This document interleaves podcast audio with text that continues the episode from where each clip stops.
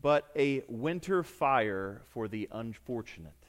I love that. It's a such a wonderfully pithy Chestertonian kind of phrase. Not just a summer sun for the prosperous, but a winter fire for the unfortunate. He says in another place, the best way to shorten winter is to prolong Christmas. Now, I, I know I just said Christmas. I said it. Yes, I know. I know it's Epiphany, but one, it's still winter, so I can use that quote. It's still winter, and we've already heard and sung what we would all consider to be Christmas songs, and we've heard what we would consider to be Christmas stories. And this is, this is okay because Epiphany is really just an extension, in many ways, of this Christmas feast. We're invited to continue in this appearing, in this appearing of our Lord Jesus, especially to the Gentiles. So whether you're in Bethlehem or Beckley, um, Winter is a reality, Chesterton says. Winter is a reality, we, and we all need the winter fire of God, and specifically the Son's manifest presence to be with us. That's why we're here, to gather around the fire. That's why we're here tonight, to be with our King. Just a little bit. Uh, just a little bit more. So, in the cold of winter, wise men from the east journeyed for two years. They journeyed for two years to worship the King of the Jews, who was near Jerusalem, and they didn't know where he was, so they stopped. They stopped in Jerusalem and talked to a king, to a king. May the kings of Tarshish and of the coastlands render him tribute, we sung or we said in the psalm. May the kings of Sheba and Seba bring gifts. May all kings fall down before him all nations serve him. God the Father sent, and I, I'm, i would love to preach a whole sermon on this. Maybe I'll do it sometime. He sent a divine messenger, which the text says is a star. I think clearly it's an angel, and I have good reasons to say that. Um, but he, either way, doesn't really matter whether you think it was natural or divine, God is using it. God is using it. He sent a divine messenger to a few men, men outside the law, men who were outside all of the promises. They'd never heard them before, men who did not have God's divine word that was given to God's people. But everyone who asks receives, Jesus says, and the one who seeks finds. And so these men, and perhaps they were kings. I think there's good reason when you read Isaiah 60, which we heard this evening, and we read the Psalter and the expectations. I think there's good reasons to suppose that they were kings. I don't really care what you call them magi, wise men. These men, these seekers, were given just enough light just enough, just enough light to spark a long, difficult journey. And they brought their treasure, they brought gifts. Kings come to fall down before him, is what the psalmist says. Gentile kings traveled for years to worship and serve God. And in Jerusalem, there was another Gentile who took upon himself, and there's a lot of historical record about this, this is why Matthew calls him a king. He wasn't really a king, but he took upon himself the title, the king of the Jews. Another Gentile said, I'm the king of the Jews. Herod, Herod, he was so close, yet so far away. He was near the sacred scriptures. It's clear from our story. He had the best Jewish Bible scholars at his disposal. They were, they were doing his very bidding all the time, as if he could pick up his phone and just look it up. He could do a quick Bible search and know all the answers. But he was prideful. And not only Herod, the text says that all Jerusalem and the chief priests and elders didn't see, they didn't listen. They were near, both near to the scriptures and near to the birth of the king, and yet they did not listen. I can imagine, I can imagine a talkative two year old Jesus running around through his house on this day. And foreign men came to the door and knocked. They knocked and mom and dad opened the door and they entered into this house. And I can imagine Jesus running and climbing onto Mary's lap. And they fell down and worshiped him, the text says. And they gave treasures to the toddler king gold and altar incense. Mary and Joseph received these extravagant gifts from strangers that they just met. Can you imagine? Men who were commanded to bring information to Herod, and yet they did not bring a report. They escaped. They went by another way. They tricked the tyrannous coward Herod.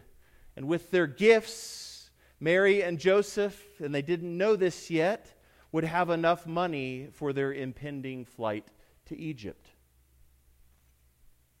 So much that I could say. There's so much I want to say. I want to unpack every little interpretive move that I've brought before you in the last couple of paragraphs. But tonight, but tonight, I want to simply reflect upon a series of questions that I've had with a couple of people, particularly a person this week, and at least in part are answered by this story. Or at least there's an implied answer, answer uh, from this story about the Magi from the East. And here is, I'm going to I'm to say it in a couple of different ways, and it's circling around this one question Why do some people who have all the benefits of growing up with God's people and hearing God's word, they don't believe?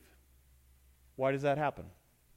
Why are there so many who grow up in far off lands without access to God's Word? It doesn't seem fair. That's a question that many of us have asked. Why do some who hear believe? Whether they're far off or near, why do some who hear believe and others do not? Can God bring salvation to those who are far off but don't have access to God's written word? There's a lot of questions that circle around this holy night different Holy Night, but a lot of good questions. So I want to look into these deep questions just a little bit. I don't have all the answers. I certainly will not answer this completely. Um, but our gospel story about the wise men, it overlaps. And even by the way that I've told this story, you can already maybe start to imagine some answers to this question in your own mind. And I encourage you to to read the text and think about these kinds of questions. But here's the beginning of an answer, and because our book club book finally is, and you guys will be done with it, I'll never quote Blaise Pascal again. At the end of this month, we're going to gather and talk about Blaise Pascal. But I was having questions, uh, people were asking questions about why, why, why, why do some people get the gospel and others don't? Why are some people far off and some people near? How is that fair? I was having that conversation this week. So I was thinking about this. I'm thinking and meditating upon Matthew chapter 2, and then I'm also reading Blaise Pascal, and they all come together. And so I have very shortly for you an epiphany principle.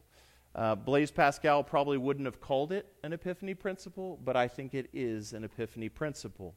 Now, I, I, I want to set up this quote um, it's, a really, it's a really good quote from Blaise Pascal. But Blaise Pascal is, he's balancing what, what we would call the created goodness of humanity and the brokenness or the fallenness of humanity. So we have the capacity for greatness, and we also are so depraved that we don't even see. We, don't, we can't know it. We can't love God. We, we have the capacity to be, as image bearers of God, in relationship to Him, but we're so prideful that we think we are just God and we don't have any sin, or we're so in despair that we live like beasts. This is where Blaise Pascal is thinking. He's thinking, and he has this answer to a lot of these questions. In many ways, I think it is an epiphany answer um, so here is Blaise Pascal's epiphany principle. Pay attention. If we had wished, or if he had wished, so if God had wished to overcome the obstinacy of the most hardened, so you can imagine Herod. You can imagine all Jerusalem, or else the chief priests and the scribes in this story, the most hardened. Imagine someone you know who's near to you who's maybe gone to church their whole life and yet they don't believe. Or someone who's far off, who's hardened to the good news of the gospel. If God had wished to overcome their obstinacy, the most hardened person, he could have done so by revealing himself to them so plainly that they could not doubt the truth of his essence. He could have knocked them flat on their back like he did to the Apostle Paul. As he will appear, Pascal says, on the last day with such thunder and lightning and such convulsions of nature that the dead will rise up and the blindest will see. Okay, so why didn't God do that? Why didn't, do, why didn't he do that? This is not the way he wished to appear, to make his first epiphany. This is not the way he wished to appear when he came in mildness. Because so many men had shown themselves unworthy of his mercy that he wished to deprive them of the good that they did not desire. So he came in mildness. It was therefore not right that he should appear in a manner manifestly divine, clearly God showing up and knocking them on their back. It was not right for that he should appear in this way and absolutely capable of convincing all men, but neither was it right that his coming should be so hidden that he could not be recognized by those who sincerely sought him. So he's not so hidden that he cannot be seen, and he is not so manifestly designed that he knocks everyone on their back. He came as a mild and meek child. He wished to make himself perfectly recognizable to all those who seek him. Thus, wishing to appear openly to those who seek him with all their heart and hidden from those who shun him with all their heart. He has qualified our knowledge of him by giving signs which can be seen by those who seek him and not by those who do not. Yes, even a star or an angel. There is enough light, Pascal says, for those who desire only to see. And that's what we're here to remember tonight. And there is enough darkness for those of a contrary disposition. God invites us to come by faith. And after listening to the king, the supposed king of the Jews, they went on their way, and behold, the star, this small light, just enough light for them to see. The star that they had seen when it rose went before them until it came to rest over the place where the child was.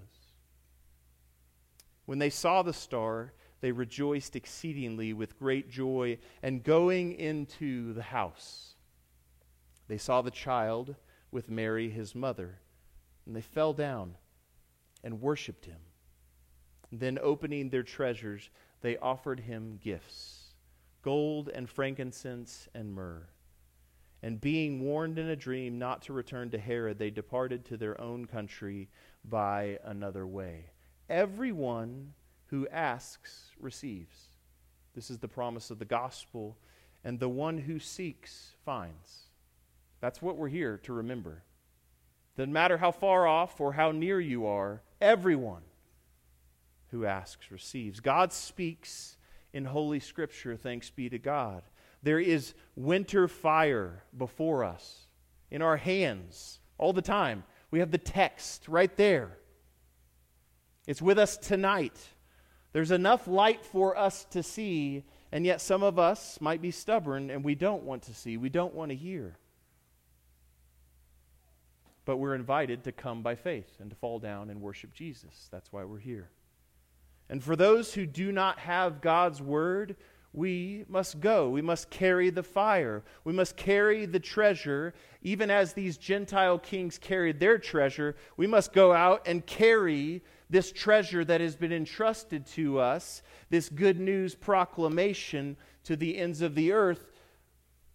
And even then, and even then, God still speaks, and we see that right here in this story. He speaks in dreams to those who are far off. He sends angels to light a path to the King to come and adore him. For everyone who asks receives, and the one who seeks finds. So I invite you to come by faith this evening and find and seek and believe. In the name of the Father, and of the Son, and of the Holy Spirit. Amen. Please stand and let us confess our faith together in the words of the Nicene Creed. We believe in one God, the Father, the Almighty